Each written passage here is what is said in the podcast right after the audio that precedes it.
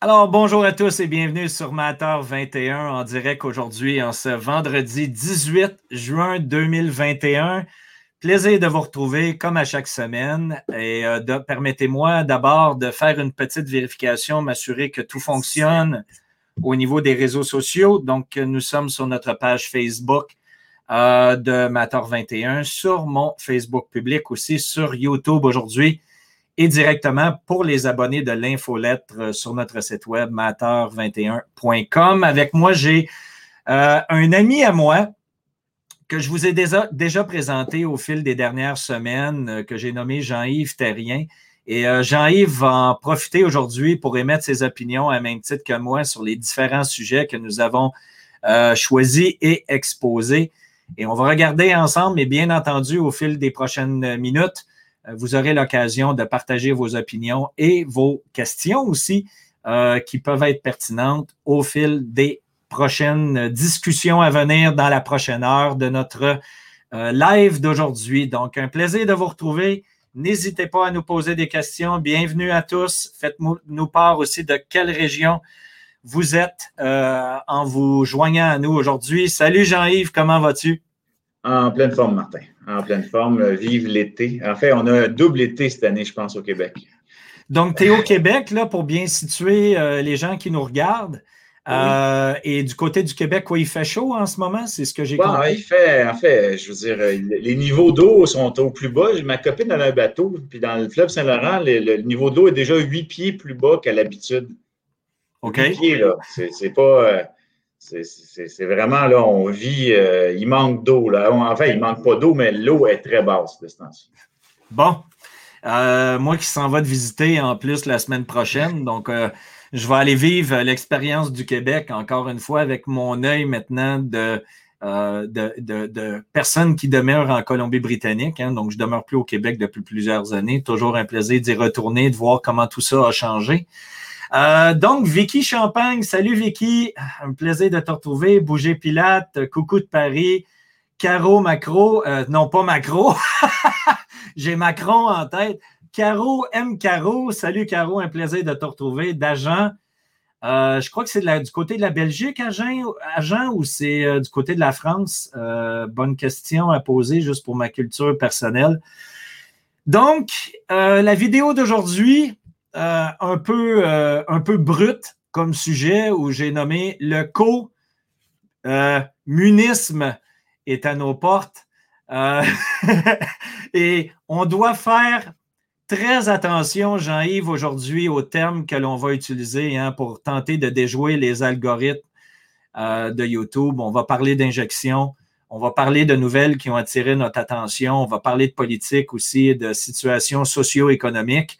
Et ça me fait super plaisir, Jean-Yves, de t'avoir avec nous et encore une fois de te présenter avec euh, les euh, auditeurs d'aujourd'hui pour que tu puisses émettre tes opinions. Donc, merci.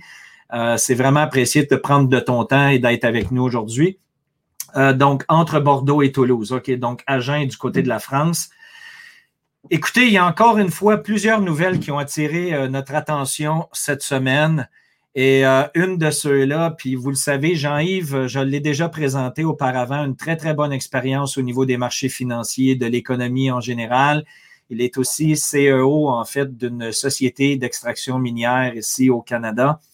Euh, donc oui, on va parler d'injection. Tu vois Daniel Archambault, Jean-Yves, qui vient déjà de réagir en écrivant injection monétaire. C'est Daniel, on est vraiment dans le dans l'injection, hein, lorsqu'on parle d'injection de devises fiduciaires, on va voir les répercussions de ça. Et bien entendu qu'on est dans les injections de tout bord, tout côté en ce moment. Donc, euh, écoute, Jean-Yves, euh, on a quelqu'un qui a déjà fait le constat de ce qu'on discutait, toi et moi, auparavant. C'est excellent. Donc, bienvenue à tous. Alors, ce qu'on va faire très rapidement cette semaine, euh, on va regarder ce qui s'est produit du côté des marchés boursiers. Mais je vais quand même, Jean-Yves, si tu permets, le couvrir rapidement avec toi parce que cette semaine, depuis déjà plusieurs semaines, on voit clairement qu'il y a une consolidation des marchés. Il ne se passe pas grand-chose. Euh, vraiment, là, si on regarde même du côté du SP 500 qui représente les 500 plus grandes sociétés américaines euh, au niveau du marché public, on voit clairement qu'on est en train de, faire une consolidation qu'on appelle dans le marché de la bourse, où là, vraiment, on est dans une période gauche-droite et qu'on est en train de reprendre notre souffle. Donc, on a eu un mouvement drastique de hausse depuis plusieurs années, mais là, on tend à vouloir se chercher en ce moment. Euh, et par le fait même, ça se reflète aussi dans plusieurs autres types d'actifs qu'on est en mesure de surveiller.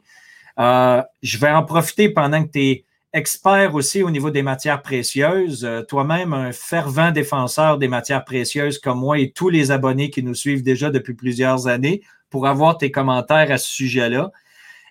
donc, on va regarder. Ce que je vais faire, c'est que je vais défiler l'aspect graphique et ensuite, Jean-Yves et moi, on partagera notre opinion justement sur ce qu'on a entendu cette semaine avec la Fed qui s'est présentée euh, à nous, hein, n'est-ce pas?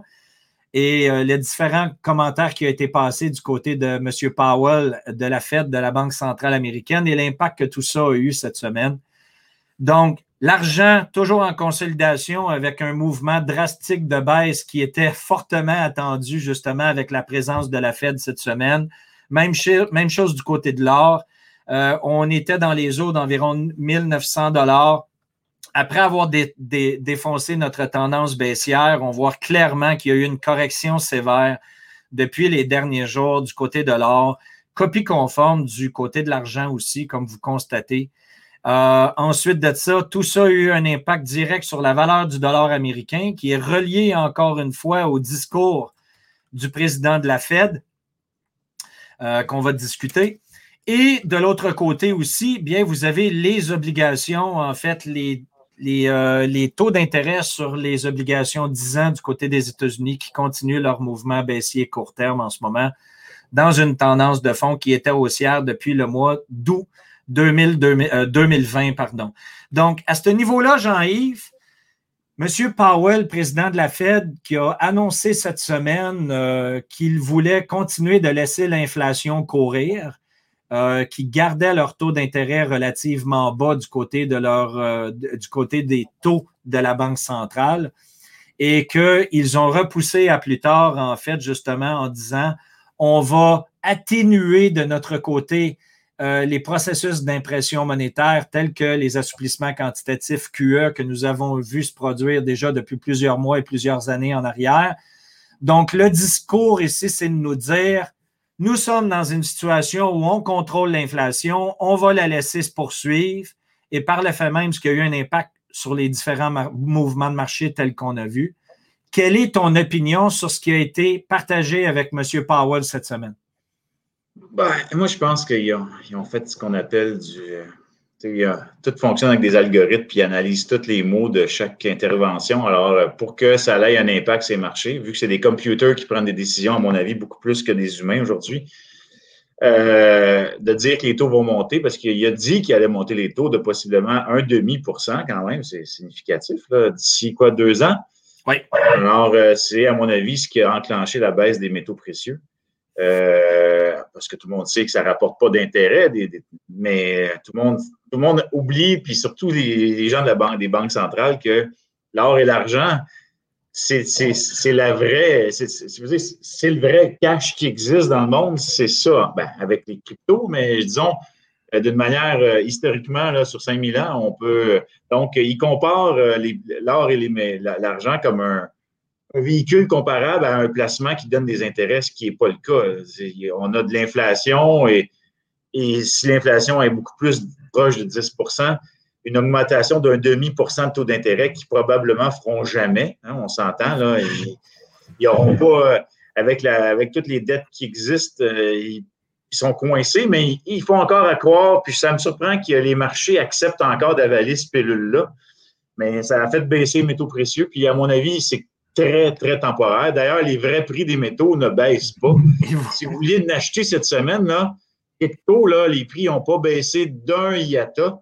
Euh, je, euh, je, regardais un Maple Leaf canadien qui est la pièce euh, la plus recherchée d'un once. C'est 42 avant la baisse de 2 en dollars canadiens. parce qu'on était à 34 canadiens. puis là, on est à 32. Puis les, les prix n'ont pas baissé. Alors, moi, Martin, ma vision, c'est que on est en train vraiment de voir, puis ce qui me stupéfait, c'est que les gens, le marché, là, pas, les gens comme nous ou les gens qui, qui te suivent, qui savent ce que c'est le vrai marché, mais il n'y a absolument plus aucune corrélation entre la valeur physique de la chose et le prix qui est listé.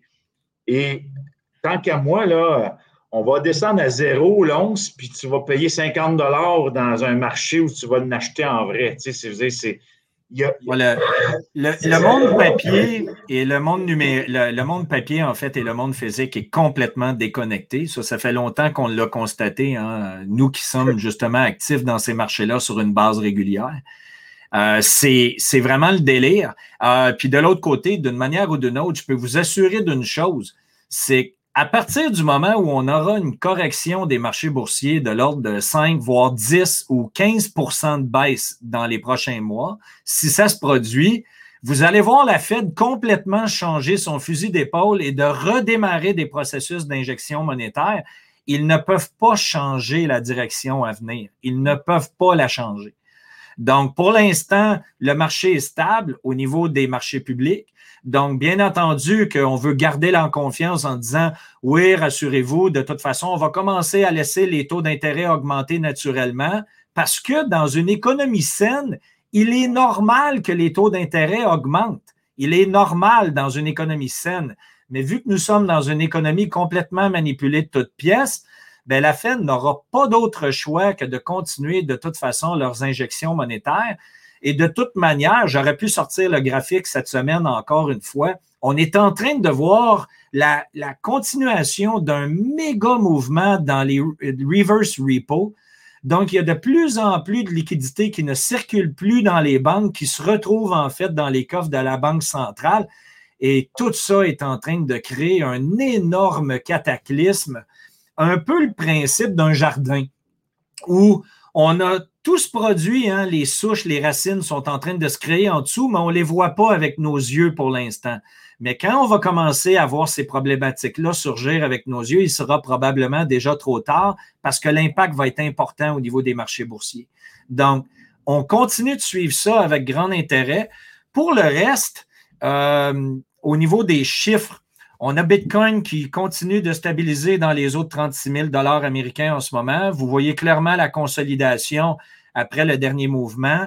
Je veux vous rappeler à tous ceux qui sont avec nous que selon l'historique récent, pour ceux qui n'ont pas vu la, la, vidéo de la semaine dernière, il se cachait en ce qui me concerne une information très pertinente que je vais me permettre de vous répéter aujourd'hui lorsqu'il y a des corrections sévères du côté des marchés des crypto-monnaies, particulièrement du côté de Bitcoin, historiquement, ce que l'on sait, c'est que les retours vers les sommets se, créent sur une période de 41 jours, ce qui nous amène approximativement vers le 1er juillet au 14 juillet prochain.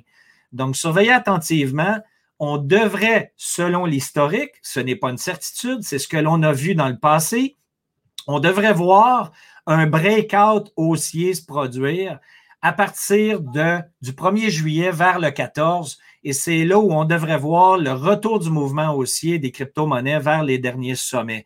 Donc, pour l'instant, on consolide ce qu'on appelle une période d'accumulation et on va voir les différents mouvements continuer de la poursuite vers la fin de l'année haussière telle que je le prévois.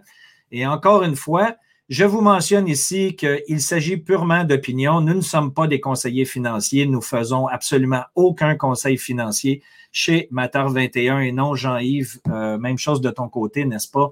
On veut se protéger de ce côté-là. Euh, je vais vous revenir sur une information très pertinente du côté de Bitfarm. Je vous avais offert un petit cadeau et mon opinion par rapport à la société Bitfarm au Québec hein, qui fait du minage de blockchain, euh, pardon, de Bitcoin.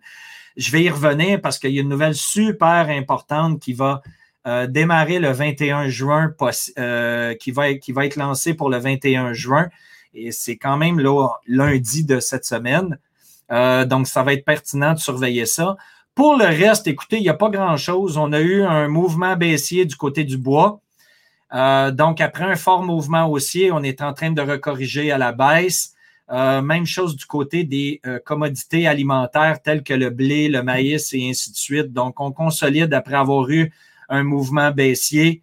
Euh, mais attendez-vous encore une fois à une lancée d'inflation à venir dans les prochains mois. Donc, par le fait même, les prix devraient avoir une tendance haussière en poursuite.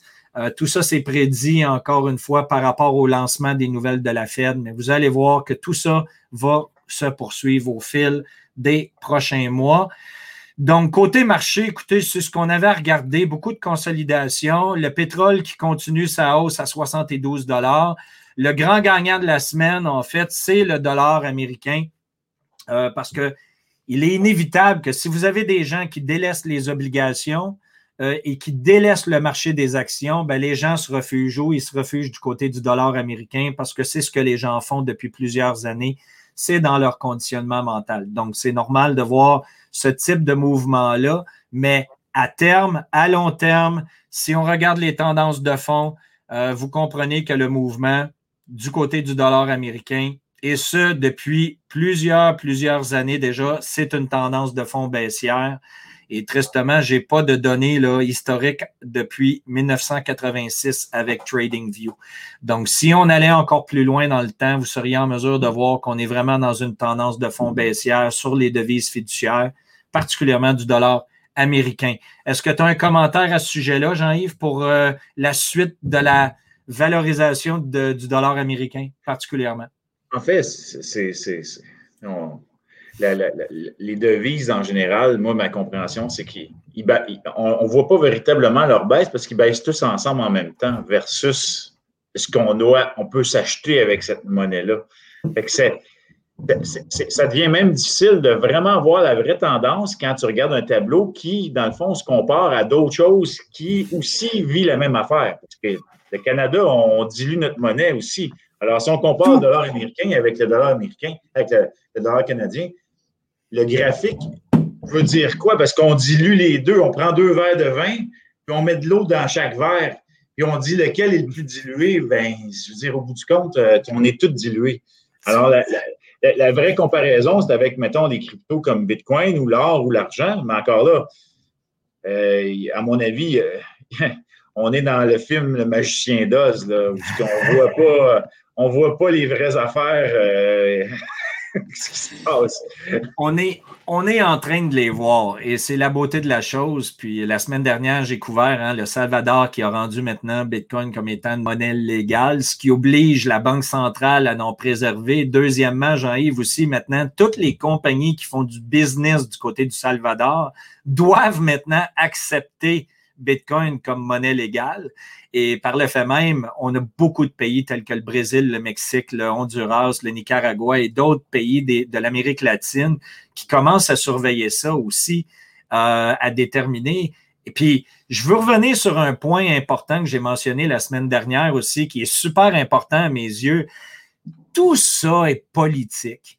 Et la réalité en arrière de ça, c'est que si le gouvernement au pouvoir devient euh, vraiment adulé par sa population, vous allez voir des, politiciens ailleurs dans le monde qui, pour se faire réélire et gagner évidemment la faveur du peuple, vont commencer à changer leur fusil d'épaule et vont aller dans cette tendance-là tout simplement dans le but de garder le pouvoir. Et comme vous le savez, dans tout système politique actuel, il y a énormément de corruption et de ce qu'on appelle aussi de blackmailing, hein, où certains politiciens détiennent des informations pertinentes sur d'autres.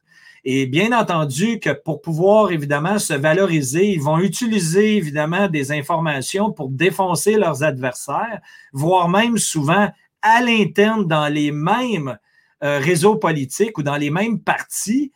Donc, comprenez bien là, que quand la soupe va devenir de plus en plus chaude, avec tout ce qu'on est en train de voir se produire au niveau économique, politique et social en ce moment, avec la pandémie et tout le reste, vous allez voir que quand les gens vont perdre euh, de plus en plus confiance envers leurs politiciens et que ces politiciens-là vont avoir besoin de garder en fait la confiance euh, des, différents individus, ils vont commencer à virer capot en fait et de commencer à dire finalement, ce n'est pas de ma faute à moi, c'est lui, parce que lui, voyez-vous ce qui, dans, dans, quelle corruption il a été impliqué, et ainsi de suite.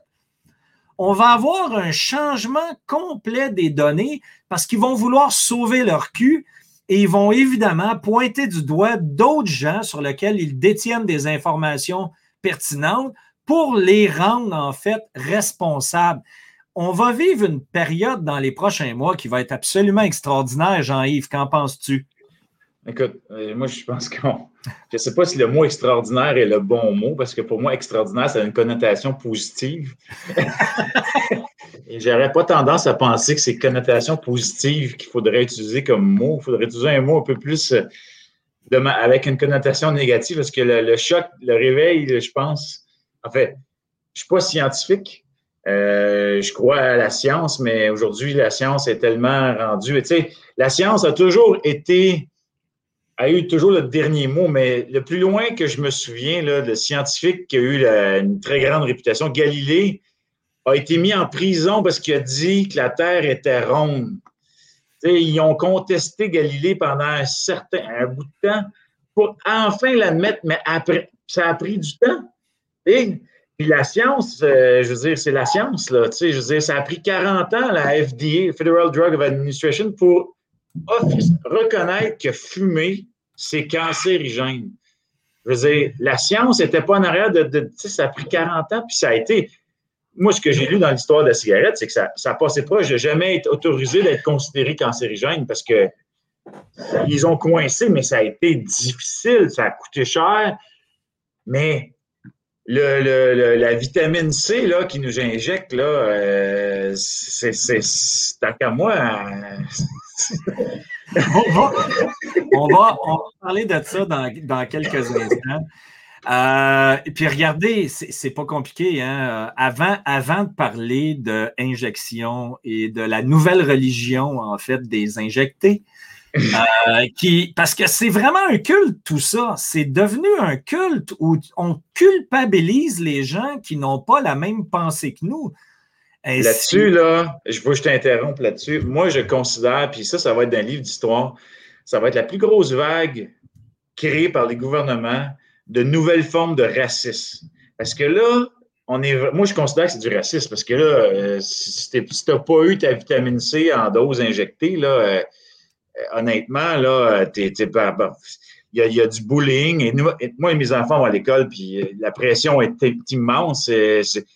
d'après moi, je dis, pour moi, je compare ça à du racisme. Euh, puis c'est plus les partis politiques, c'est, plus les religions, c'est la nouvelle forme de racisme. C'est de la propagande. C'est un très, très bon boulot de propagande qui a été fait euh, de ce côté-là. Puis d'ailleurs, on va justement en regarder. Euh, donc, écoutez, on va revenir rapidement, si vous permettez, hein, sur euh, le Forum économique mondial. Si vous vous souvenez bien, j'en avais couvert aussi il y a quelques semaines en arrière, où Klaus Schwab et, les sbires du Forum économique mondial ont pour plan, en fait, hein, le grand reset de 2030.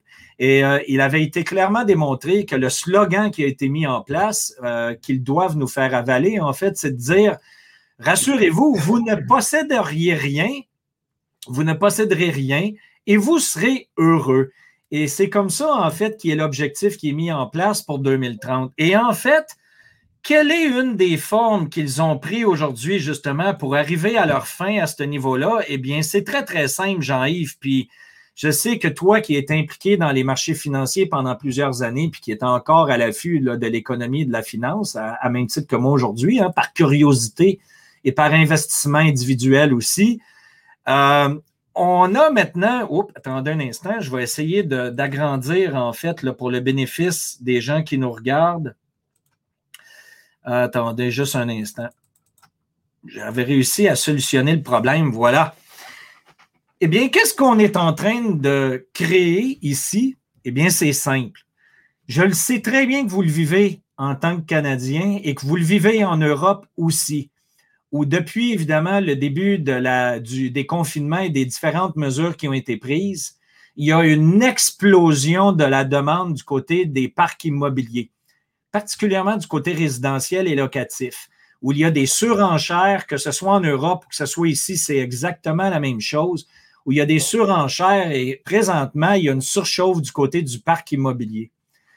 Ce qui devient évident, c'est qu'avec la hausse des prix de l'immobilier, aujourd'hui, la grande majorité de, des travailleurs moyens, à revenus moyens, incluant les nouvelles générations qui poussent en arrière de la mienne, et Jean-Yves, tu es de ma génération aussi, on est dans les cinquantaines. Euh, l'idée en arrière de ça, c'est qu'aujourd'hui, vous avez des fonds d'investissement tels que BlackRock aux États-Unis, qui est le plus gros fonds d'investissement, et je pense qu'ils sont les plus gros au monde, si ma mémoire est bonne. Eh bien, vous comprenez que ces gens-là ont un accès direct aux banques centrales et aux États, au gouvernement, et lorsqu'il y a de l'impression de devises fiduciaires et de l'injection dans les marchés financiers, ça passe par l'entremise de ces fonds d'investissement-là qui reçoivent de la liquidité pratiquement gratuite, qui est fournie par les banques centrales des différents pays, et ils utilisent ces liquidités-là, en fait, pour acheter les parcs immobiliers. Donc, une grande majorité des transactions immobilières qui ont lieu aujourd'hui ne sont pas faites entre d'un individu vers un autre individu.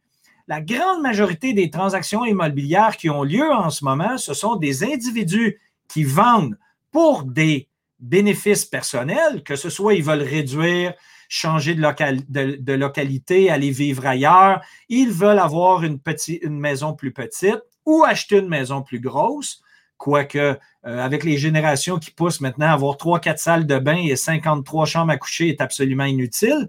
Mais la réalité en arrière de ça, c'est que ce sont des fonds de placement qui achètent l'immobilier en ce moment et qui, bien entendu, l'objectif à la fin de tout ça, c'est de louer à des futurs propriétaires.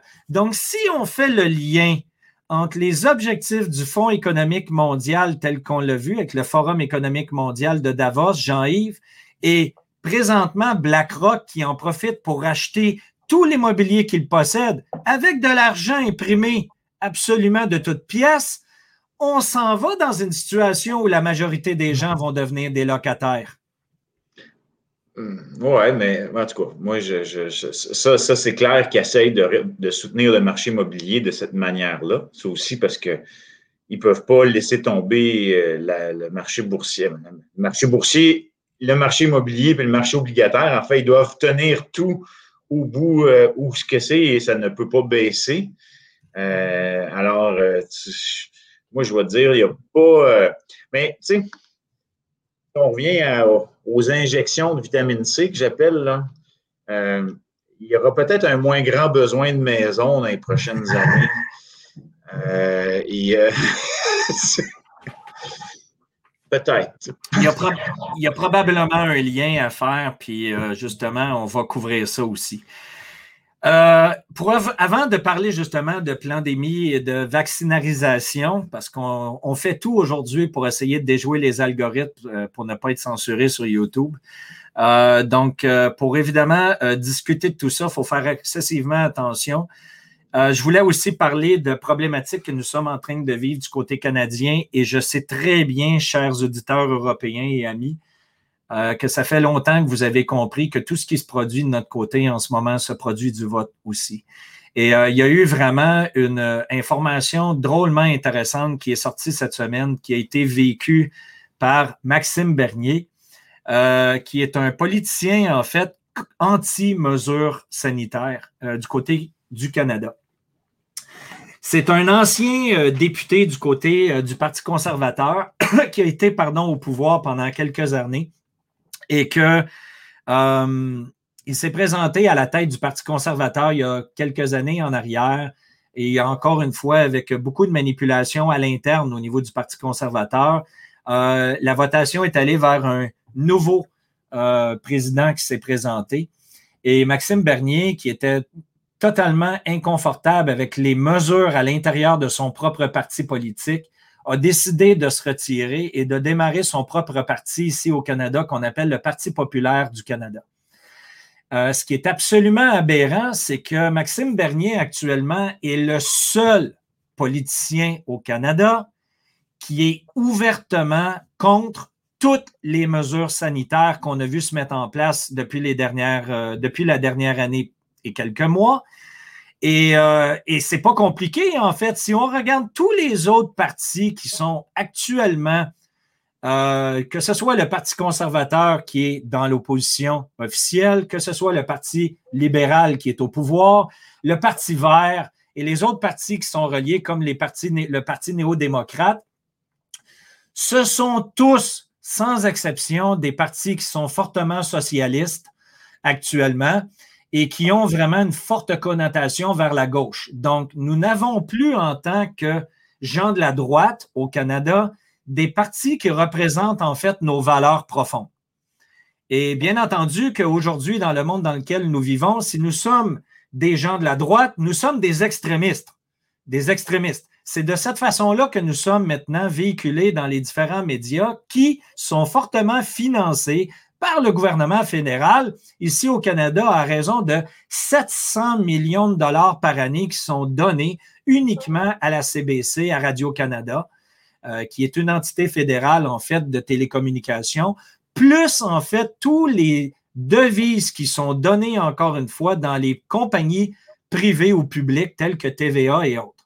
Donc, on a compris que les médias sont complètement manipulés. Pourquoi? Parce que le gouvernement fédéral les subventionne et l'autre manière de subventionner aussi, c'est la quantité de publicité qu'on a vu apparaître pendant les matchs de hockey ici au Canada et partout, des bienfaits, de, des injections, et il y a des millions de dollars qui ont été mis en publicité de la part du gouvernement fédéral pour pousser les gens et les inciter à se faire injecter. OK? Je pense que tout ça, tout le monde a compris ça.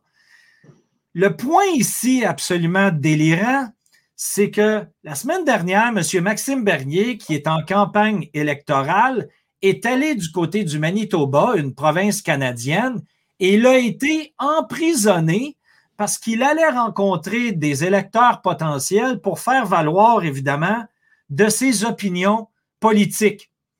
Et ils l'ont mis en prison directement. Donc, c'est une première au Canada de voir un adversaire politique à être emprisonné pour ses valeurs profondes. Et tout ça a été mis en place par l'entremise du gouvernement provincial de du Manitoba et relié aussi avec le gouvernement fédéral, alors qu'on comprend bien que Maxime Bernier est un fervent opposant au gouvernement en place. Donc, nous, en tant que Canadiens, depuis des années, on nous fait voir dans les médias que, évidemment, les partis communistes et les pays communistes, tels que la Chine et la Russie, emprisonnent des adversaires politiques pour les menotter de leur, euh, de leurs valeurs profondes, pour ne pas avoir à les communiquer aux gens. Ils ont fait, évidemment, ils ont emprisonné des, euh, prisonniers politiques, ce qui est absolument délirant et nous sommes en train de vivre exactement la même chose au Canada. Et la grande majorité des Canadiens ne réagissent pas, Jean-Yves. Ah, écoute, peut-être Maxime va finir comme Martin Luther King. Ou, à mon avis, éventuellement, ils vont demander à tous ceux qui supportent euh, euh, Bernier de se mettre un petit bracelet, tu sais, lors de, la Deuxième Guerre mondiale, là, avec la croix, avec pour l'étoile. Bien, l'étoile pour bien nous identifier. Nous, ce sera une seringue. Euh... puis, puis c'est pas différent de ce qu'on est en train de voir. Regardez bien la tendance, puis j'espère que vous êtes conscient de ce que je vous mentionne aujourd'hui. Les États-Unis sont en train de modifier des lois et non seulement il modifie des lois, mais regardez le discours aux États-Unis qui est en train de porter de plus en plus dans les médias de masse, alors qu'on est en train de dépeindre en fait des extrémistes de la droite à l'interne. Alors, l'État américain est en train de dépeindre en fait le futur chaos social qui va se produire dans les mois à venir. Eh bien, les gens qui vont avoir un discours contraire à l'État, les gens qui vont avoir un discours contraire à ce que le gouvernement en poste nous dit seront dépeints comme étant des extrémistes qui doivent être déterminés comme étant des terroristes et ces gens-là risquent d'être en fait emprisonnés sous le pouvoir de l'État parce qu'en en fait, on va nous présenter ces gens-là comme étant des terroristes. C'est vraiment ce qui est en train d'être mis en place et on voit déjà cette information-là qui circule du côté des médias américains. Et avec ce qu'on est en train de voir au Canada ici, là, comprenez bien que c'est pas mieux. Là. La situation de Maxime Bernier est alarmante pour n'importe quel citoyen canadien qui a les deux yeux dans, qui a les deux yeux ouverts et non dans le même trou. Et il faut être conscient de ça. Il faut s'ouvrir les yeux, Jean-Yves. Ah, c'est. Euh, mais on, à mon avis, on, est dans un. On est dans une tangente euh, qui ne va pas changer jusqu'à temps qu'il n'y aura pas un choc quelconque qui va réveiller tout le monde. Mais généralement, ces chocs-là, ça prend. Euh, des fois, je, sais, il y a peu de gens qui se souviennent de ça, mais lorsque l'Allemagne nazie a commencé à, faire leur, nettoyage ethnique euh, à l'époque, euh, je pense que c'était le New York Times dans les années 40, euh, au début des, fin des années 30, là, qui avait fait un article qui disait qu'il y avait actuellement que, l'Allemagne est en train de faire ce genre de, de massacre-là. Et la communauté juive de New York a poursuivi le journal à l'époque de New York pour blasphème, comme quoi c'était pas vrai. La vérité, c'est difficile à faire accepter quand elle n'est pas celle qu'on veut entendre. Puis, malheureusement, je pense qu'on va finir avec un scénario similaire où as eu, tu vas avoir plein de monde frustré à l'os de savoir fait mentir, de savoir fait monter un bateau, puis que les gens, dans un esprit collectif, se sentent confortables de faire comme tout le monde, parce que c'est la nature humaine. Si l'autre le fait, ben ça veut dire que ça doit être correct. Donc, s'il y a quoi qu'il de mauvais qui arrive, je ne serai pas tout seul.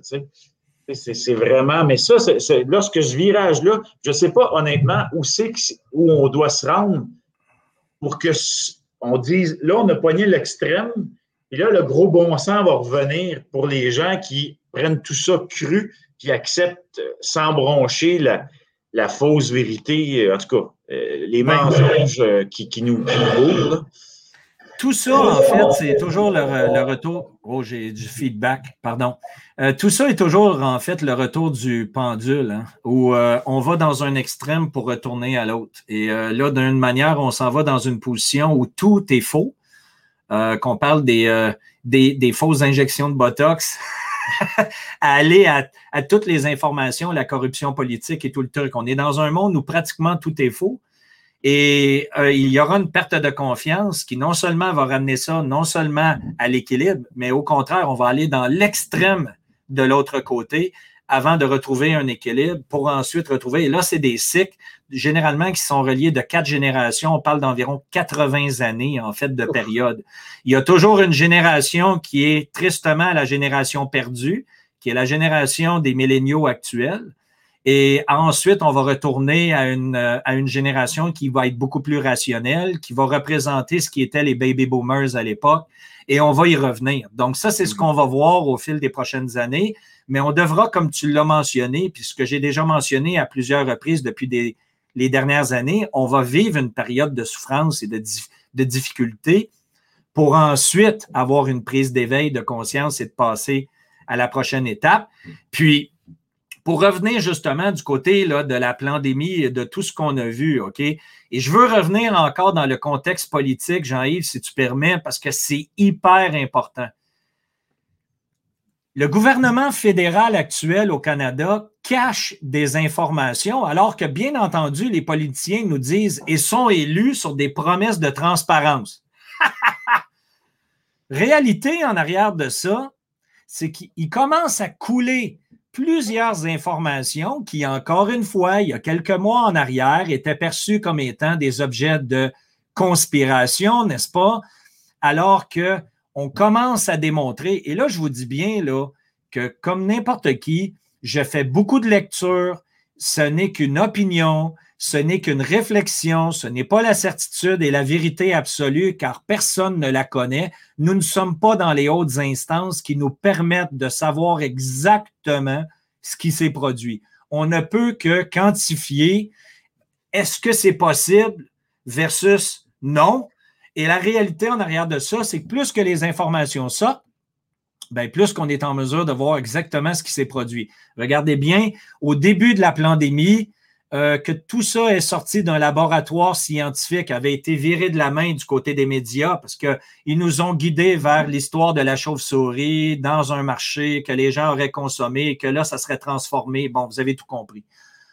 Avec les courriels d'Anthony Fauci qui ont coulé depuis les dernières semaines, on sait maintenant avec certitude que premièrement, il y a eu des coronavirus rastirouches qui ont été créés de toutes pièces.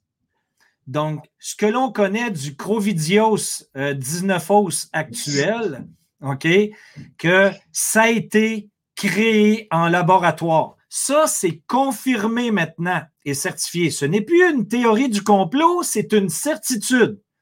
Et si vous ne me croyez pas sur parole, je vous invite bien sûr à faire vos propres recherches.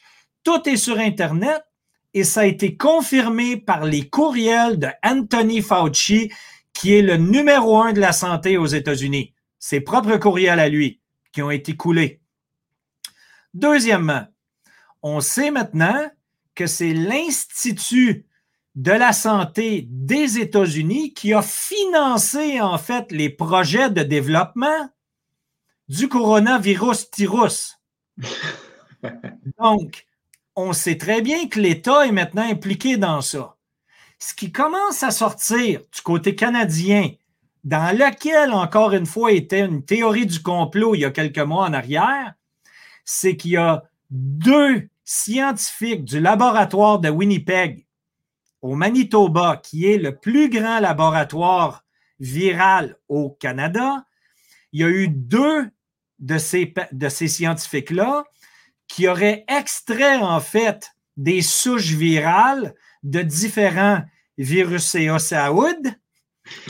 de manière, et là vous me comprenez bien, hein, on rigole en arrière de ça, mais c'est super important, je ne veux pas être bloqué et censuré. Mais la réalité, c'est qu'il y a eu deux scientifiques du laboratoire de Winnipeg, et ça, regardez bien, là, c'est sorti par le National Post un des plus grands médias de masse au Canada, n'est-ce pas? Et là, c'est toujours hilarant. Parce que si je présente, évidemment, des articles qui viennent de médias que les gens ne connaissent pas, immédiatement, c'est de la conspiration, c'est de la merde, ils ne sont pas reconnus et valorisés par la majorité, n'est-ce pas? Donc là, je vous présente le National Post, qui est un des, des magazines et des journaux les plus lus au Canada et les plus crédibles, selon la masse.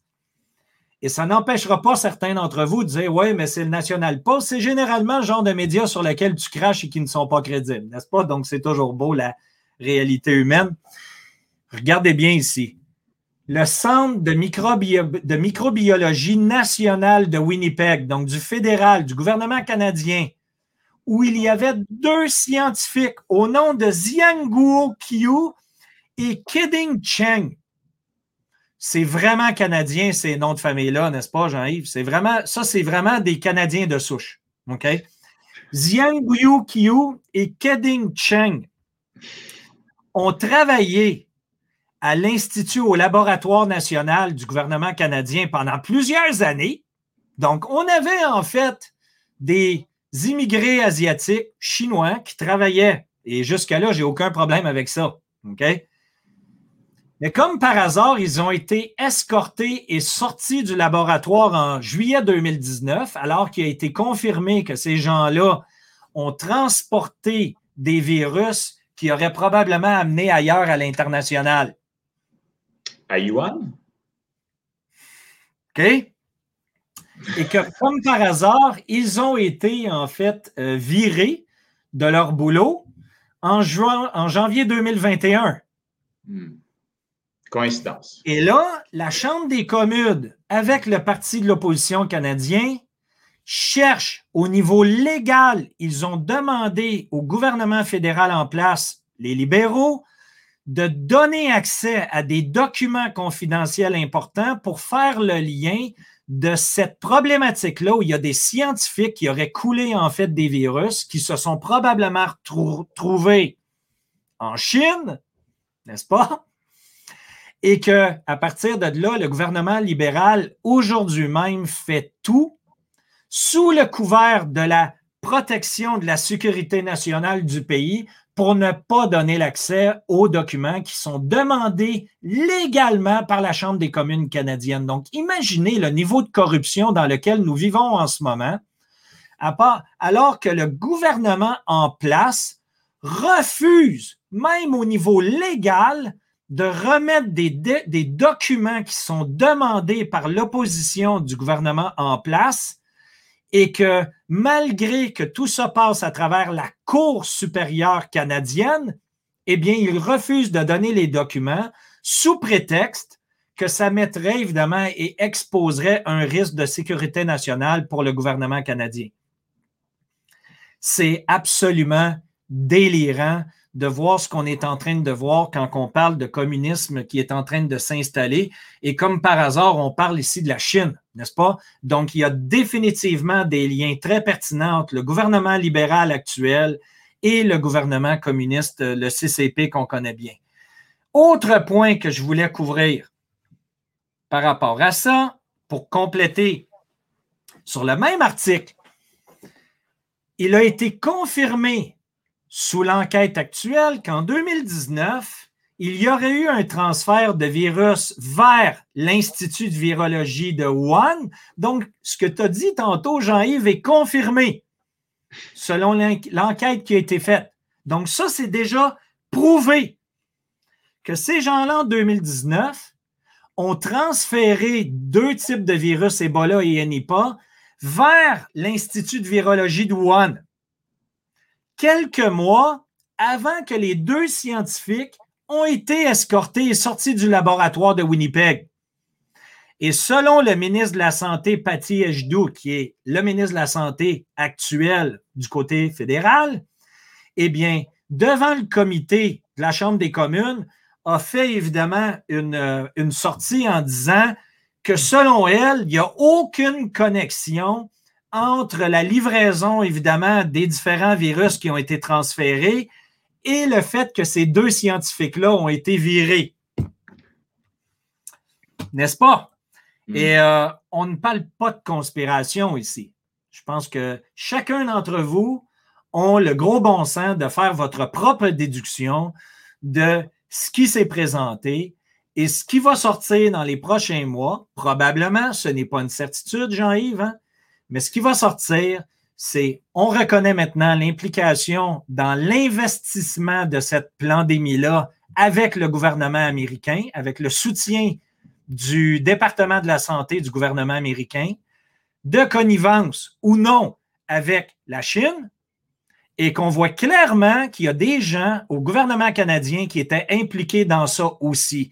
Donc, ce qui reste à déterminer, est-ce que il n'y avait pas un pacte entre le Canada et les États-Unis, en fait, pour sortir ce virus-là du côté des Chinois pour pouvoir les pointer du doigt ensuite. Ça peut être une possibilité, on ne le sait pas. Ou vraiment, où il y aurait un partenariat avec les Chinois et que tout ça était planifié d'avance via l'Institut de virologie, en fait, de Wuhan.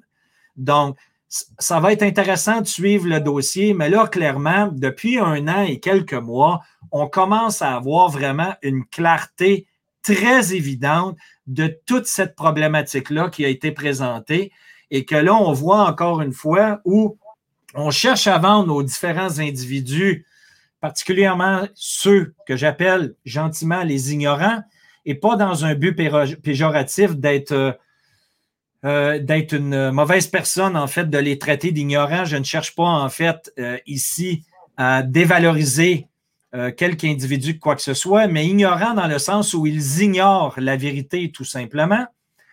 Et la réalité en arrière de ça, c'est qu'on commence à avoir de plus en plus de faits. Et quand on voit l'ampleur qui est mise du côté des différents gouvernements aujourd'hui pour injecter leur population, écoutez, à Montréal, Jean-Yves, cette semaine, vous le savez à quel point les Canadiens, on est des maniaques de hockey. C'est notre sport national à même titre que le foot peut l'être du côté de l'Europe.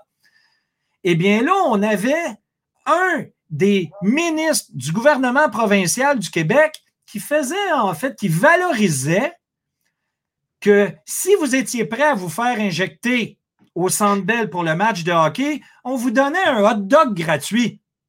Jean-Yves, quelle offre extraordinaire! C'est. Ben, moi, je veux dire, il faut vraiment aimer beaucoup les hot dogs pour accepter cette offre-là. et, je veux rajouter une couche, si tu me permets. Selon la loi, au Canada, on ne peut pas faire la promotion de produits pharmaceutiques. Ça, je ne suis pas au courant, mais de toute façon, euh, leur, objectif, euh, ils transgressent, tant qu'à moi, plein de règles actuellement très graves. Puis ils normalisent ces transgressions-là sous le, sous le, sous la, sous le prétexte que c'est pour le bien de la société, mais moi, je pense que le vrai bilan de c'est bien pour la société, là, on va le faire d'ici quelques années. Euh, malheureusement, ce ne sera pas sera pas quelque chose qu'on va pouvoir revenir en arrière et dire on va corriger le tir, puis là, ben, ça va, tu sais, c'est pas comme, euh, je sais pas, moi, je, ne me suis pas rasé depuis un mois. Je vais me raser, ça va ramener la, chose à la base, mais on ne pourra pas faire ce retour en arrière-là, à mon avis, quand on va avoir un vrai constat de l'ampleur de leur expérience. Appelons ça comme ça. Puis, là, il faut faire un autre, euh, constat parce que au fil des dernières euh, semaines, on a déjà commencé dans différents gouvernements à nous vendre l'idée hein, des variants encore plus virulents que les variants précédents. Et euh, vu que les gens qui nous suivent, Jean-Yves, depuis des années, sont des gens qui sont très avisés du côté de l'économie et de la finance, je vais faire un parallèle, tout simplement pour amener une petite analogie euh, que je trouve sympathique euh, et que tu reconnais aussi. Donc, la majorité des gens, Jean-Yves, ont la croyance que dans une période d'inflation, il est normal que les prix à la consommation augmentent. Donc, on voit clairement le prix de la viande, de tous les articles de consommation ont fortement déjà augmenté depuis les derniers mois. Et de toute façon, non seulement ça, ils ont toujours augmenté parce que les devises fiduciaires perdent leur valeur au fil des années. OK? Donc, ça, on a compris ça. Tout le monde qui nous écoute aujourd'hui l'ont compris aussi. La beauté de ça, c'est qu'on a compris aussi que c'est l'impression monétaire et l'impression de devises fiduciaires qui augmentent et qui dévalue en fait la valeur de ces devises-là. Donc, la perception du commun des mortels, c'est que le prix à la consommation augmente. Quand fondamentalement, tout le monde ici a compris que l'idée de base, c'est pas que les prix augmentent. C'est en fait que la devise qu'on utilise pour se les procurer dévalue en valeur. Donc, ça, tout le monde a compris ça. Pourquoi je vous répète ça aujourd'hui? Parce qu'on revient exactement à la même problématique qui nous est présentée au niveau médiatique par rapport à la pandémie actuelle. Et voici ce que je cherche à vous présenter, ce qui est vraiment purement mon opinion, encore une fois.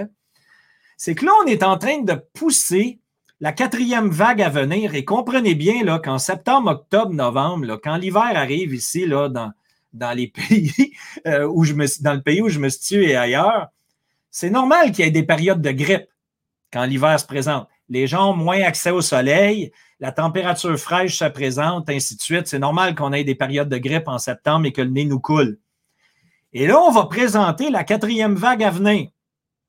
Et là, on est déjà en train de dire aussi que les variantes Delta, Alpha, de l'Inde, du Vietnam et ainsi de suite commencent à être de plus en plus virulents. Ce n'est pas les variantes qui sont de plus en plus virulents c'est que les injections qui ont été données aux gens qui ont choisi de faire le choix d'être injectés diminuent la puissance de leur système immunitaire naturel pour se défendre contre toutes les autres espèces de problématiques virales qui peuvent se présenter. Et là, on va avoir une situation où les gens qui ont été injectés ont affaibli leur système immunitaire par l'injection et ils vont recevoir encore plus de problématiques de santé à cause de ça. Mais on va nous présenter une hausse des cas qui vont être reliés pour plusieurs autres raisons qui, en fait, on sait très bien d'entrée de jeu que tout ça est relié exactement à ce que je viens de vous mentionner. Et là, regardez bien. Cette semaine, euh, ce matin, d'ailleurs, une centaine de travailleurs de la santé en Indonésie ont reçu, ont, été en fait détectés comme étant COVID-19 ostre euh, pourquoi? Malgré qu'ils ont été injectés, plus d'une centaine ont développé le virus et 12 se sont retrouvés à l'hôpital dans des situations plus critiques. Alors, ça démontre à quel point, encore une fois, l'injection qui a été développée, premièrement, probablement et potentiellement qu'il protège contre un type de virus aoïde, mais que probablement aussi qu'il a un impact hyper négatif sur les autres attaques potentielles. Donc, les nouvelles souches qui sont extrapolées, les gens n'y sont pas protégés et par le fait même, ça crée l'effet contraire. Et ça risque de s'accentuer à cause de la protéine qu'on a reconnue dans les injections RMNA. OK? Donc, ça, c'est la première des choses. Le deuxième point que tu as fait part euh, en préparation avant qu'on arrive en public, on a parlé des problèmes hein, de caillots sanguins, Jean-Yves. Et il a circulé dans le monde, qui jusqu'à maintenant, encore une fois, entendons-nous bien, c'est de la pure spéculation et de la théorie du complot. On est bien mieux d'aviser les gens, n'est-ce pas? Euh, que il y avait des fortes chances, et ce qu'on a entendu parler, c'est que les compagnies aériennes, Jean-Yves, se rendent compte que s'il y a des problèmes de caillots, de sanguins potentiels chez les gens qui ont été injectés, en fait, c'est le contraire. Ces gens-là vont être à risque de voyager en haute altitude sur des voyages de plus de quatre heures parce que le risque de caillots sanguins pour les gens qui voyagent augmente. Et là, comme par hasard, British Airways ont perdu quatre pilotes d'avion dans les derniers jours et on parle de gens qui ont été injectés. Et là, bien entendu que British Airways est sorti sur son fil Twitter aujourd'hui pour dire écoutez, rassurez-vous, il n'y a pas de lien entre ce qui a été véhiculé comme information dans différents médias comme quoi qu'il y avait un risque au niveau, évidemment, de caillots sanguins, mais on aimerait quand même euh, rappeler qu'on a quatre pilotes d'avion chez British Airways qui sont décédés récemment. Et petite parenthèse, encore une fois, dans le monde extraordinaire dans lequel on vit, vous constaterez qu'actuellement, plusieurs sociétés, euh, des multinationales internationales, sont dans la période où c'est le mois, le mois de juin, c'est le mois de la reconnaissance LGBTQ 2 QQ VR.com. Et euh, depuis, évidemment, le début du mois de juin jusqu'à la du mois de juin, on reconnaît, bien entendu, euh, toute la communauté qui est euh, évidemment LGBTQ 2 Et encore une fois, on s'y perd. Et vous constatez que British Airways, comme plusieurs autres, ont mis évidemment le drapeau de la fierté gay sur leur logo. Et pourquoi je voulais quand même amener juste une petite touche, encore une fois, de reconnaissance par rapport à ça pour vous dire où on est rendu dans la gauche woke de culture complètement délirante actuelle, c'est qu'on reconnaît les vétérans des dernières guerres mondiales une journée par année, mec. Une journée par année, on reconnaît la qualité des gens qu'on a envoyés au combat pour notre liberté aujourd'hui. On reconnaît les vétérans avec la journée du souvenir, une journée par année. Mais on reconnaît la fierté LGBTQ, un mois par année. Ça a plein de sens, non? T'es bouche bée, Jean-Yves. Tu l'attendais pas, celle-là. Non.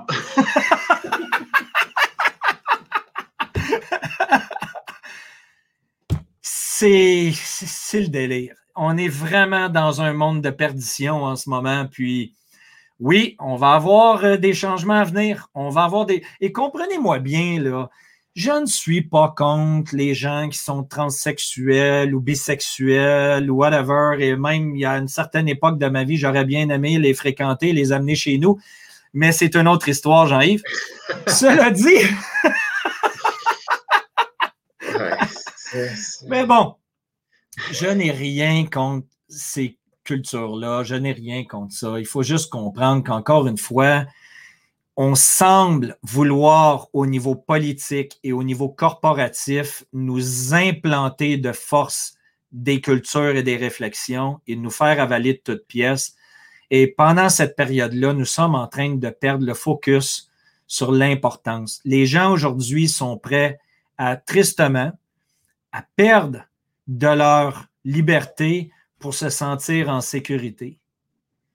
Et on ne peut pas laisser ça se produire. On ne peut pas laisser cet événement-là se produire parce que les gens qui s'éveillent, tels qu'on l'a vu dans les années de la Russie, de l'Allemagne et plusieurs autres euh, étapes de dictature qui s'est mis en place à travers le temps, lorsque les gens perdent leur liberté, par croyance de gagner en sécurité, ils perdent tout au final.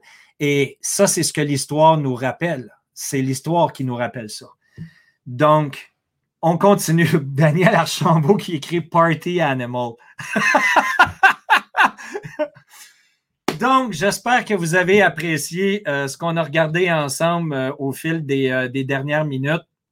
Et ce qu'on va faire, Jean-Yves, si tu permets, on va passer à l'étape des questions pour permettre aux gens de participer directement avec nous. Donc, je vais en profiter pendant que je vais mettre à, l'écran les questions qui nous sont posées. Jean-Yves, je vais te permettre évidemment de donner ton opinion sur les questions posées et amener un peu de lumière avec ton gros bon sens, ce qui va me permettre aussi un peu de filtrer les différents commentaires qui ont été euh, posés. Euh, un petit instant. Bonsoir. Il y a surtout beaucoup de commentaires plus que des questions. N'hésitez pas si vous avez des questions, c'est le temps de les poser. Euh, donc, Christiane euh, Clavelier. Salut Christiane, plaisir de te retrouver encore une fois cette semaine. Merci d'être des nôtres sur une base euh, hebdomadaire, c'est vraiment apprécié. nous arrivons dans un système communiste mondial. Je crois que c'est l'objectif des différents partis politiques qui sont en place. Euh, Marcia qui nous dit le week-end dernier en Suisse, une votation est passée dans le sens où on peut être présumé complotiste d'attentat si on écrit certains propos. C'est euh, toute beauté, hein, Jean-Yves? Euh, les, Américains ont des armes pour se défendre, alors peut-être que la solution viendra de là. Ils vont dégommer les très riches qui ont organisé toute cette merde. et bien entendu qu'on a compris encore une fois hein, que ils vont faire passer potentiellement ces extrémistes-là comme étant des terroristes dans le but de pouvoir légalement les mettre en prison. Donc, ils vont devenir des prisonniers de guerre d'une certaine manière, c'est la réalité. Euh, conclusion, on se prépare un avenir de terroristes, c'est ce que je viens de mentionner. Euh, oui, mais le labo chinois est à l'origine français. Ah, intéressant, euh, Christiane, je n'ai pas eu d'informations à ce niveau-là. Si vous pouvez partager, ça serait intéressant. Les moutons ne croient que l'officiel. Même avec les preuves actuelles, ils continuent à dire ce qui va arriver. OK, mais ça, par contre, c'est pas possible. C'est vrai, hein, Jean-Yves, que les gens, euh, même s'ils ont beaucoup, beaucoup de preuves devant eux, ils refusent de voir les faits. Et je pense que ça, ça fait partie, encore une fois, du comportement humain, n'est-ce pas? Ben, euh, on est tous plus confortables d'accepter une vérité qui est accepté par tout le monde que de, vouloir être euh, le mouton noir et euh, aller à contre-courant. ça a toujours été. Oui. Euh, l'immobilier est un symptôme. Tant que le peuple ne se dirigera pas sur la terre pour survivre et s'autonomiser, ça ne va pas s'arranger. Il y a énormément de pression de ce côté-là. Qu'est-ce qu'on a ensuite? Salut Nocturne. Ah oui, OK, donc c'est une réplique. Euh, normal, car très souvent, ceux qui font ces films sont liés avec ceux qui réalisent ce que tu vois. En fait, énormément de films sont quasiment des white papers de cuisine 2030. Euh, on a vu un vaccin pour un hot dog. Ça l'a fait euh, rigoler Miter 007, mais c'est Écoutez, j'aurais pu vous sortir la nouvelle. On avait un des représentants là, du gouvernement provincial qui avait son chandail du Canadien de Montréal puis qui faisait la promotion. Écoutez, à Washington, les gens peuvent recevoir un joint de marijuana pour une injection. Euh, c'est sérieux, là. Je, c'est pas des blagues, là. Ça, c'est des nouvelles que vous pouvez trouver. Un joint pour une injection dans l'État de Washington aux États-Unis. Du côté du Manitoba, euh, du côté de la Saskatchewan, pardon, ils ont émis une loterie où il y a 2 millions de dollars en jeu pour tous ceux qui présenteront évidemment leur euh, passeport sanitaire comme quoi qu'ils ont été injectés. Euh, du côté de l'Alberta, c'est 1 million. Ils sont un peu moins généreux, en fait, hein, les Cowboys de l'Ouest. C'est 1 million au lieu de 2. Moi, si j'étais là un mouton, Jean-Yves, je déménagerais en fait du côté de la Saskatchewan. La Saskatchewan semble être doublement plus généreux que ce qu'on voit du côté de l'Alberta. Écoutez, quand il y a une vraie pandémie, on n'a pas besoin d'avoir des incitatifs d'injection. Les gens vont se faire injecter hmm. quand il y a une pandémie. Et historiquement, si vous regardez dans toutes les autres pandémies historiques qu'on a vues auparavant, il n'y a jamais eu d'économies qui ont été arrêtées. Il n'y a jamais eu de gens qui ont été confinés. Il n'y a jamais eu d'enfants qui n'ont pas été à l'école. Et on se rappellera d'ailleurs qu'une des plus grandes pandémies qui a eu lieu en 1968 s'est produite exactement dans la période de Woodstock, où il y a eu 400 000 jeunes qui ont été faire la fête pendant plusieurs jours à Woodstock, en plein milieu d'une des plus grandes pandémies historiques. On est loin des confinements, là. Quel monde de délire. Euh, l'ancien directeur du labo canadien assassiné en Afrique. Ah oui, j'ai vu passer cette nouvelle-là, mais j'ai pas eu plus de détails euh, sur ça. Christian Fuguet, façon complotiste, le COVID est sorti de Fort Derrick au nord de Washington. Ah, voyez-vous, donc qui a laissé s'échapper des virus de son P4 militaire, puis exporté à Yuan à l'occasion des Jeux olympiques militaires. C'est vrai que ça avait tourné ça aussi. Encore une fois, on s'entend qu'il n'y a pas de certitude, mais je me souviens très bien dans les semaines précédentes que le virus est vraiment devenu public. Il y avait eu des Jeux olympiques d'organiser avec différentes institutions militaires de différents pays, dont les Américains et potentiellement, Christian, que ça a sorti de là. Merci de rappeler l'information. Euh, qu'est-ce qu'on a d'autre?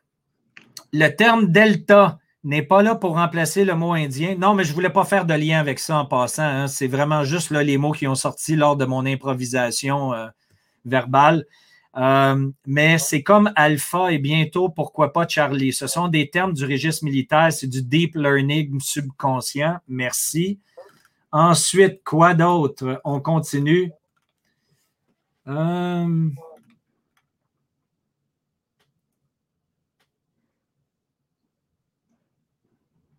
c'est quoi ton truc pour gérer tous ces sujets puisque c'est assez anxiogène? Le truc est simple, Daniel, en ce qui me concerne. C'est, premièrement, à un niveau personnel, ça fait plus de dix ans que j'ai compris, en fait, le système pourri et corrompu dans lequel nous vivons, euh, individuellement et collectivement. Donc, la réalité en arrière de ça, c'est que j'ai vécu une période anxiogène pendant plusieurs années. Si vous aviez le courage de retourner regarder des vidéos que j'ai faites dans les années 2012 et 2015 sur YouTube, c'était euh, tout va s'effondrer demain matin. Euh, parce que cette peur-là dirigeait, bien entendu, ma réflexion. Et mm. euh, le temps m'a donné tort, ou aujourd'hui, dix ans plus tard, on constate que le système fonctionne encore. Il est plus croche que jamais, mais il continue de fonctionner quand même.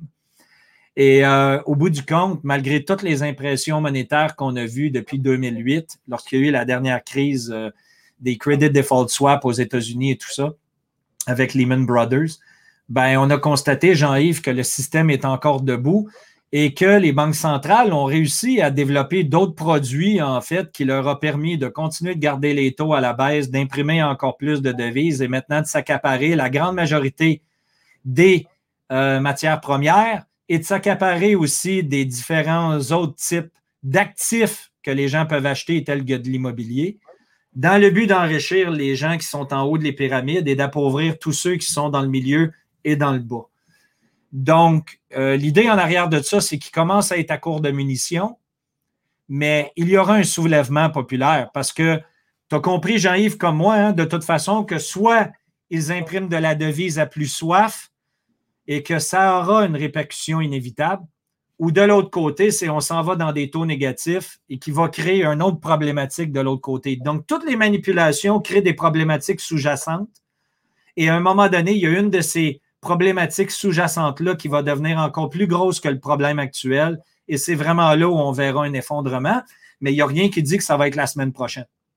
On est loin de savoir quand, mais d'après moi, notre génération va la connaître. mais euh, on n'a pas peut malheureusement pas mettre une date ou même une année, mais les odds, comme on dirait, sont très favorables à ce que ça arrive plus proche que plus tard, mais euh, les fondations de la société sont très sont beaucoup plus mal en point qu'il y a 10 ans et 20 il y a 20 ans. Alors, à un moment donné, une maison sur une mauvaise fondation, ça finit toujours par s'écrouler. Mais ça peut tenir longtemps. Puis il y a un aspect politique il y a un aspect politique tellement important en arrière de ça, Jean-Yves. Regarde, dans les dernières heures du jour au lendemain, on a cessé le couvre-feu du côté de la France. Euh, les confinements, tout a été relaxé. Il y a eu beaucoup de, relaxations qui ont été faites, si je peux dire, euh, depuis les derniers jours, alors que quelques jours auparavant, c'était la catastrophe. Pourquoi? Parce que là, les gens sont en train de mettre de plus en plus de pression sur les différents gouvernements en place. Puis la bouilloire, là, le presto est en train de vouloir exploser. Et l'objectif, c'est qu'ils ne peuvent pas, évidemment, perdre le contrôle. Ils vont se faire pendre sur la place publique. Donc là, on relaxe les mesures qui ont été mises en place pour calmer le peuple un peu, leur donner un peu d'air à respirer jusqu'à la prochaine étape. Donc, on teste constamment, collectivement, jusqu'à où les gens peuvent aller avant de leur en envoyer une prochaine sur la gueule. Ben, c'est sûr qu'il y en a une prochaine parce qu'il va y avoir une prochaine saison de la grippe. Puis ils vont encore tout mettre ça sur le dos du euh, quelque chose. Là. Ouais. Euh, puis euh, là, les gens, à mon avis, ne voudront pas revivre un autre confinement. Et je ne suis pas sûr que tous les gens vont vouloir revivre une autre injection tout de suite. Ils n'auront même pas tous eu la deuxième injection. Puis on va leur parler d'une troisième puis d'une quatrième injection. Puis probablement que il va y avoir de plus en plus de cas d'effets qui vont ressortir où ils n'auront plus le choix de ne pas en parler. Ils vont devoir en parler. En tout cas, je ne vois pas le. Je me demande, c'est quoi le seuil où on, tu sais, c'est-tu, quand chacun connaît son voisin qui, a eu des répercussions, euh, qui a été à l'hôpital, euh, son beau-frère il est décédé, l'autre. moi, dans le domaine de la. Cette, cette bébite-là, qu'on, appelle euh, machin truc, là, moi, j'ai pas personne dans mon entourage qui était malade de ça. Je connais personne qui est décédé de ça. Je connais des gens qui m'ont dit de deux, trois, ah oui, mon grand-oncle de 95 ans est mort de ça. Moi, juste cet été, j'ai rencontré une dame qui s'occupe, euh, une infirmière des soins palliatifs dans la ville où je demeure, à Grimby. Et elle m'a dit que c'est un hôpital, un assez gros hôpital, que depuis à peu près 8 à 10 mois, tous les gens qui décèdent aux soins palliatifs sont des machins. Oui. Alors, c'est assez, euh, tu sais, je veux dire, c'est ça. Mais bon, il va y avoir un choc cet automne, probablement lorsque la grippe va sortir, puis les gens, à mon avis, mon avis, accepteront pas d'un autre confinement ou vont pas accepter de se dire, ben là, vous avez pris cette injection-là, elle est plus bonne, en faut un autre. Je veux dire, ça. je vais te donner, euh, je vais te donner une image claire. Euh, je pense qu'il va refléter une grande partie de la réalité. Puis je veux amener vraiment du positif à travers tout ça encore, parce que c'est positif fondamental, fondamentalement. Il y a quelques mois en arrière, si tu te souviens, la compagnie Gillette, hein, qui, a des produits de rasage, crème, euh, rasoir et tout, avait fait une campagne promotionnelle très, très woke, là, où euh, ils présentaient les hommes, en fait, comme étant. Euh, ils ont cherché, en fait, à féminiser au maximum l'image de l'homme pour euh, discréditer, en fait, l'homme alpha, brut, masculin, versus, évidemment, le nouvel homme rose. OK? Mm. Et ils ont subi, évidemment, les foudres des réseaux sociaux et la campagne publicitaire n'a pas duré. Voici ce que je crois vraiment qui va se produire, qui a déjà commencé et qui est très positif. C'est qu'on a de plus en plus de médias, malgré qu'ils sont financés par les États, malgré qu'ils sont contrôlés par des. des qu'il y a très, très, très peu de médias. En fait, que tous les médias sont contrôlés par très, très peu d'individus ou de groupes corporatifs. Ce qui est en train de se produire, c'est que ces médias-là perdent énormément de leurs auditeurs. Ils perdent encore une fois de l'intérêt parce que les gens ne les croient plus. À même titre que les, gens croient de moins en moins leur propre gouvernement. OK? Et ils n'ont pas le choix. Ils n'ont pas le choix de regagner de la crédibilité, sinon ils vont mourir. Et par le fait même, ils vont pointer du doigt, puis là, je donne vraiment une image ils vont pointer du doigt différents responsables, que ce soit vrai ou non. Ils vont représenter, ils vont pointer du doigt différents responsables pour garder leur crédibilité. Et ce qui va se produire dans les prochains mois, c'est vraiment le jeu du serpent qui se mord la queue lui-même. Et c'est ça qui va complètement balancer le pouvoir du côté des individus éveillés versus la masse endormie. C'est vraiment ça qui est en train de se mm. produire, tout simplement par l'instinct de survie. L'instinct de survie n'est pas seulement humain, il est corporatif aussi, Jean-Yves, tu le sais. Ah ouais, non, mais on a. mais ils vont faire ça en dernier recours. Puis je pense que ce dernier recours-là approche. Je suis d'accord avec toi. Puis je pense que ça va probablement cet hiver. Je pense qu'on approche. Puis euh, pour répondre à la question de Joe CC, CC, Carbone Connect, quel beau nom. Euh, Martin, penses-tu que les non-vaccinés auront des recours juridiques lorsque. Oui, oui, oui, OK. J'aurais pas dû dire le mot.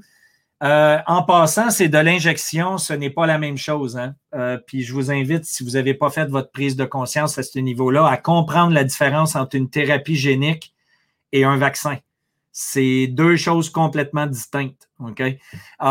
donc, est-ce qu'il y a un recours juridique? Le gouvernement fédéral ici au Canada prend maintenant en charge les gens qui ont des, effets secondaires sur les injections. Euh, parce que les assurances ne couvrent pas.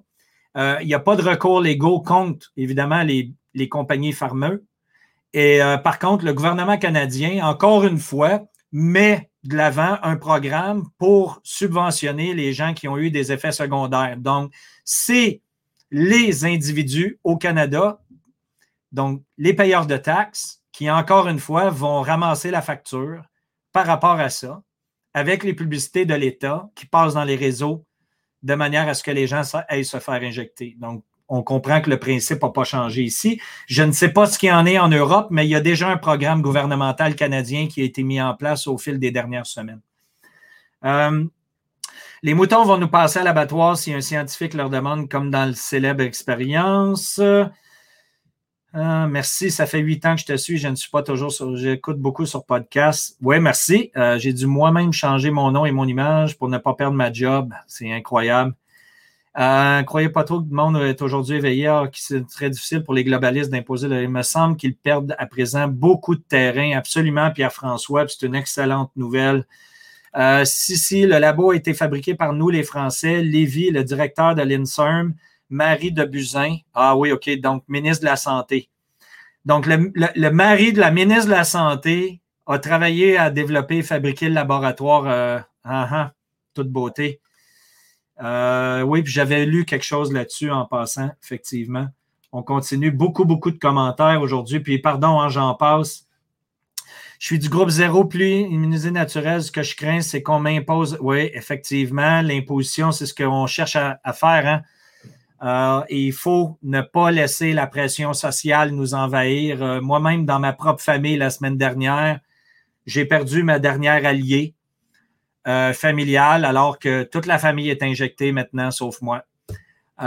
et ce qui est absolument délirant en arrière de ça, c'est que la pression sociale est très, très forte. La grand-mère veut continuer de voir ses petits-enfants.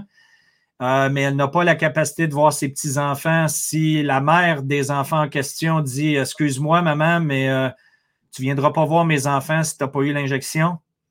Et qu'à travers ça, à cause de cette pression sociale-là, les émotions, surtout les femmes, et c'est pas négatif, c'est comme ça, c'est dans la nature humaine. Les hommes euh, ont une forte tendance à apprécier les objets, les femmes apprécient les émotions et les personnes. Donc, et les gens qui nous dirigent sont très conscients, encore une fois, de tous ces processus-là. Et la pression sociale est tellement forte que plusieurs, par besoin de vouloir voyager dans le futur ou évidemment de plaire à leur famille, vont passer par-dessus leurs valeurs profondes, intellectuelles, et aller vers la solution de l'injection quand même. C'est vraiment, vraiment triste. Mais il faut respecter ça aussi, il faut respecter les choix de chacun. Mais par contre, ça m'amène à des réflexions qui me permettent de remettre en considération les valeurs que j'ai pour les propres membres de ma famille. Ça, c'est moi. Euh, Marcus Mayou, j'aurais dû te suivre pour les bitcoins à l'époque et même un peu avant que tu en parles. Euh, mais bon, je me reprends avec Monero et Pirate Chain. Je n'ai pas plongé dans toi pareil. Merci. Merci encore une fois. L'expérience de 1000 grammes, on la revit à grande échelle en ce moment. Les Français se sont fait virer après avoir installé le labo en Chine.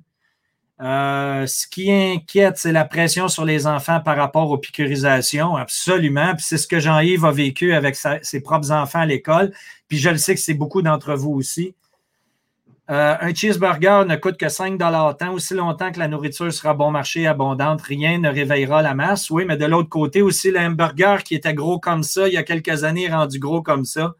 Euh, et j'ai regardé, il y a quelqu'un qui a posté, Jean-Yves, le menu de Saint-Hubert au Québec, qui est très populaire, hein, les rôtisseries de poulet Saint-Hubert au Québec, là, pour les Européens qui n'ont jamais été au Québec, c'est une chaîne de restaurants qui rôtit en fait des poulets et qui vendent en fait des assiettes de poulet rôti euh, pour manger sur place.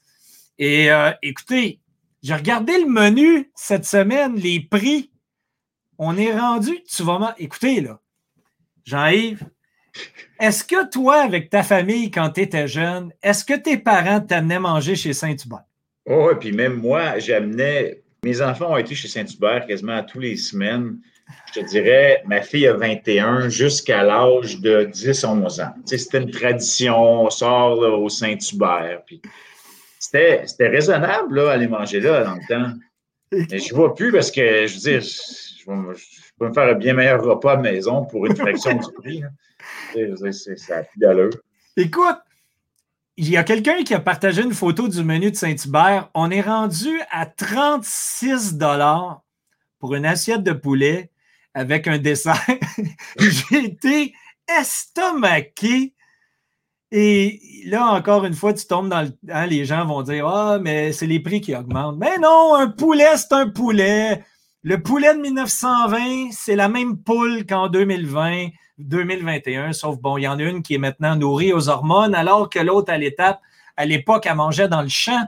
Mais je veux dire, rien n'empêche que fondamentalement, une poule ah. demeure une poule et que c'est vraiment la perte de dévaluation des devises fiduciaires qui crée ça. Et c'est hallucinant. Et encore une fois, on a la chance d'avoir des auditeurs qui sont éveillés par rapport à ça. Mais écoute, 36 une assiette de poulet. non, ah, c'est ridicule. Ah, on est, on est passé. On est passé à une étape où le, ça va de. Ce qui était. Moi, je dis tout le temps, je dis souvent à ceux qui m'écoutent. parce que il y en a beaucoup qui ne m'écoutent pas, parce qu'ils sont tannés d'entendre dire mes, philosophies à, voix haute. Euh, mais euh, ce qui était pour les riches devient est rendu pour les ultra riches. Ce qui était pour les, les gens normaux est devenu pour les riches. Puis ce qui était pour les pauvres est devenu pour les riches. Et ce qui est pour les pauvres, il n'y en a plus. C'est euh, toute beauté. Hein? Euh, question au niveau économique. Euh, je pense qu'on s'entend de ce côté-là, Jean-Yves, mais je suis intéressé d'avoir ton opinion. On nous pose la question dans les prochains mois, inflation, hyperinflation ou déflation. Moi, personne, ben, premièrement, l'impact à l'individu est relativement le même. On continue d'avoir une dévaluation des devises fiduciaires, qu'importe qu'on soit en déflation, inflation, ainsi de suite. Court terme, je pense qu'on est en déflation. Est-ce que tu as un peu la même opinion? Moi, je, je, suis partagé, mais je vais te dire, je, je pense plus inflation que déflation parce qu'il y a des facteurs permanents d'inflation actuellement qui, euh, les prix, premièrement, je ne crois pas que les prix vont baisser. Euh, je ne crois pas qu'exemple, euh, si mettons un litre de lait qui coûtait, je dis n'importe quoi, 2 puis c'est rendu à 3 qu'ils vont le ramener à 2 je n'y crois pas. Et un des facteurs d'inflation permanent qui est en train, puis que les impacts majeurs vont être, c'est là, on a les renouvellements de baux. Souvent, c'est le 1er juillet. Et moi-même, moi, je loue une maison et euh, mon augmentation cette année, c'est 15 C'est 15% d'augmentation sur ma location. Et j'avais, euh, j'ai loué une autre maison sur le bord d'un lac que l'année passée, on a, on a laissé aller. Et les gens ont loué ça, c'est une belle maison, c'était 1600 dollars par mois et ils l'ont réajusté à 2800 dollars par mois. Alors, euh, alors, toutes ces augmentations-là de des bails, des locaux comme ça, puis les taxes municipales augmentent partout. Les villes ne baisseront pas leurs coûts de taxes. Euh, alors, tout ça, moi, à mon avis, dans ma, perception, c'est qu'on n'a pas encore vu la transition inflationniste des ajustements en cours. Même si les prix arrêtent d'augmenter, on va avoir un peu, c'est comme l'effet l'air d'aller. Je pense que si on a de la déflation, ça va être peut-être dans un an lorsqu'on aura fini le swing inflationniste, puis on va redescendre un peu en déflation avant de repartir sur une vague qui va être celle-là, peut-être hyperinflationniste. Mais je crois qu'on a encore un air d'aller inflationniste sur peut-être 6 à 12 mois avant de vivre cette déflation-là, à cause que les facteurs clés comme les loyers et ces choses-là on n'a même pas absorbé encore tout ça dans les calculs d'inflation qui vont sortir dans les prochains mois. que je vois difficilement comment ces chiffres-là en pourcentage vont s'atténuer ou même tomber déflationnistes à court terme. C'est, comme on n'est pas dans un jeu où ça swing si vite que ça. il y a comme un il, y a, un retour du balancier. Puis, euh, de toute façon, au niveau graphique, on voit toujours le même comportement aussi. Hein. je veux dire, s'il y a des mouvements aussi, c'est normal qu'il y ait des corrections avant qu'on poursuive dans des mouvements aussi. aussi. Mais moi, je n'écarte pas l'idée que le bois d'œuvre, exemple, peut continuer à baisser. Ça, ça peut baisser. Mais ce n'est pas suffisant pour dire que ça met un break à l'inflation. Puis la nourriture, je crois qu'on est loin de voir un ralentissement et je ne pense pas qu'il va y avoir une baisse de prix dans l'alimentation, aucunement. Et l'énergie, moi, je suis, honnêtement, euh, moi, je, crois que le monde où on vit, on est dans un monde, tout est lié à l'énergie. On, a, tendance, mais ça fait capoter le monde, le, green, le Green Deal américain, ou tout, même en Europe, où on pense que la, on va, tourner la société sur des éoliennes puis des, énergies vertes. C'est pas la véritable stratégie à avoir, à mon avis. Et on va tomber, l'énergie va continuer de monter parce que on ne peut pas transiger rapidement, écologiquement, de ce qu'on fait actuellement, les, énergies fossiles, à les énergies vertes. Ils l'ont tout faux. La seule manière d'aller green, c'est d'être bannir tous les programmes d'obsolescence des produits qu'on consomme, c'est absolument épouvantable. C'est une laveuse après six ans, il n'y a plus de pièces, faut jeter à la laveuse. Euh, une auto, une vie d'une auto. actuellement, j'ai vu une statistique cette semaine, euh, Martin, la, durée, la vie moyenne d'une auto, l'âge moyen d'une auto aux États-Unis est à son plus haut de l'histoire américaine, c'est 12 ans. Et je suis convaincu qu'on pourrait donner un autre 5 à 10 ans facilement à tous ces autos-là c'est pas même le double de leur vie en leur remettant de l'argent, mais c'est bien plus écologique ça que de scraper ça et d'en bâtir une avec une pile qui a une durée de vie de 10 ans. Puis, il y a, la vraie écologie verte, c'est d'être plus efficient de ce qu'on a déjà, puis de l'utiliser à sa bonne escience, puis d'arrêter de penser qu'on peut aller se promener en auto partout. parce que comme les autos vertes, là, euh, je veux dire, en Angleterre, la plupart de l'énergie qu'ils fabriquent, c'est avec du pétrole.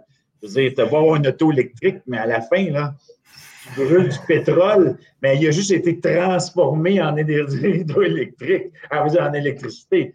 Je veux dire, ça, L'inflation énergétique, on est loin d'avoir vu ça. Puis le pétrole, à mon avis, va être le.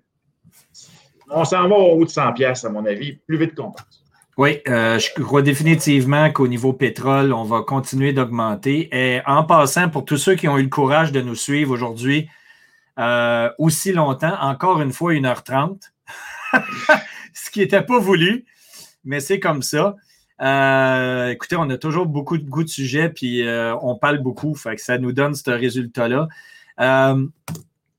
Euh, je voulais juste, j'en ai parlé en début de vidéo, puis j'ai complètement oublié d'inclure en fait la nouvelle. Fait que bravo à tous ceux qui sont ici encore une fois, en complétant pour aujourd'hui. La société Bitfarms, j'en ai déjà parlé, hein, qui fait du minage en fait de Bitcoin du côté du Québec.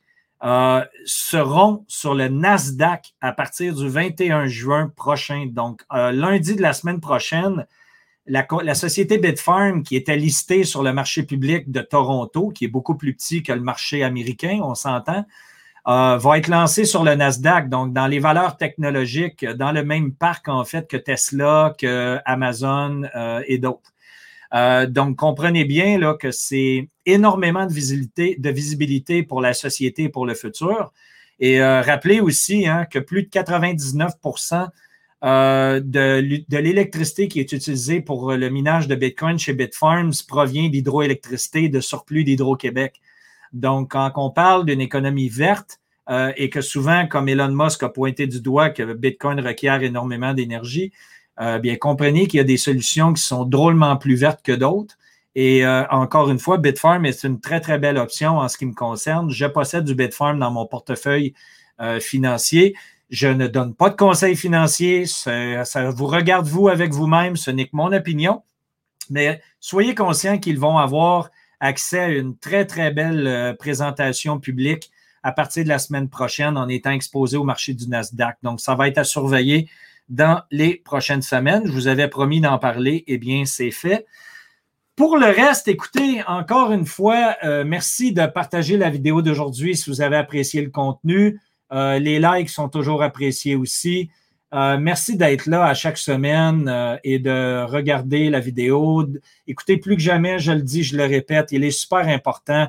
On n'est pas reconnu par la, la communauté, par les gens qui nous entourent, par nos propres familles notre discours euh, tombe dans une oreille, euh, dans une oreille, comment on dit ça? J'ai perdu. Euh, dans une, c'est ça, dans une oreille sourde, tu l'as bien dit, Jean-Yves. Les gens font la sourde oreille, en fait, c'est ce qu'on cherche à leur partager. il, est plus, il est important plus que jamais de prendre du temps pour se retrouver avec les gens qui ont les mêmes valeurs que nous. Et je sais très bien que je compte sur vous à chaque semaine pour partager les mêmes pertinentes valeurs que nous avons. Et sur cette belle parole, Jean-Yves aussi te remercier. Je sais que tu as une vision qui est très, très claire et qu'au fil des prochaines semaines, on va continuer de travailler ensemble pour amener du contenu euh, aux abonnés de Matter 21. Et on présentera certaines opportunités aussi à venir hein, dans le dossier des matières précieuses. Je sais que tu travailles sur un projet qu'on pourra potentiellement présenter sur le long terme à nos, euh, à nos abonnés. Euh, puis je veux te remercier encore une fois de prendre le temps de partager avec nous, Jean-Yves. C'est vraiment apprécié. Ça fait plaisir, Martin, n'importe quand. Donc, passez un beau week-end à tous. Euh, si vous faites du vélo ou si vous faites du camping, ben, profitez-en bien ou n'importe quelle autre activité que vous allez participer. Sortez un peu à l'extérieur. Nourrissez-vous de belles vitamines D. C'est super important contre les effets de la protéine. Et euh, pour le reste, ben, on s'en reparle la semaine prochaine. À bientôt tout le monde. Bye bye. Bonne semaine.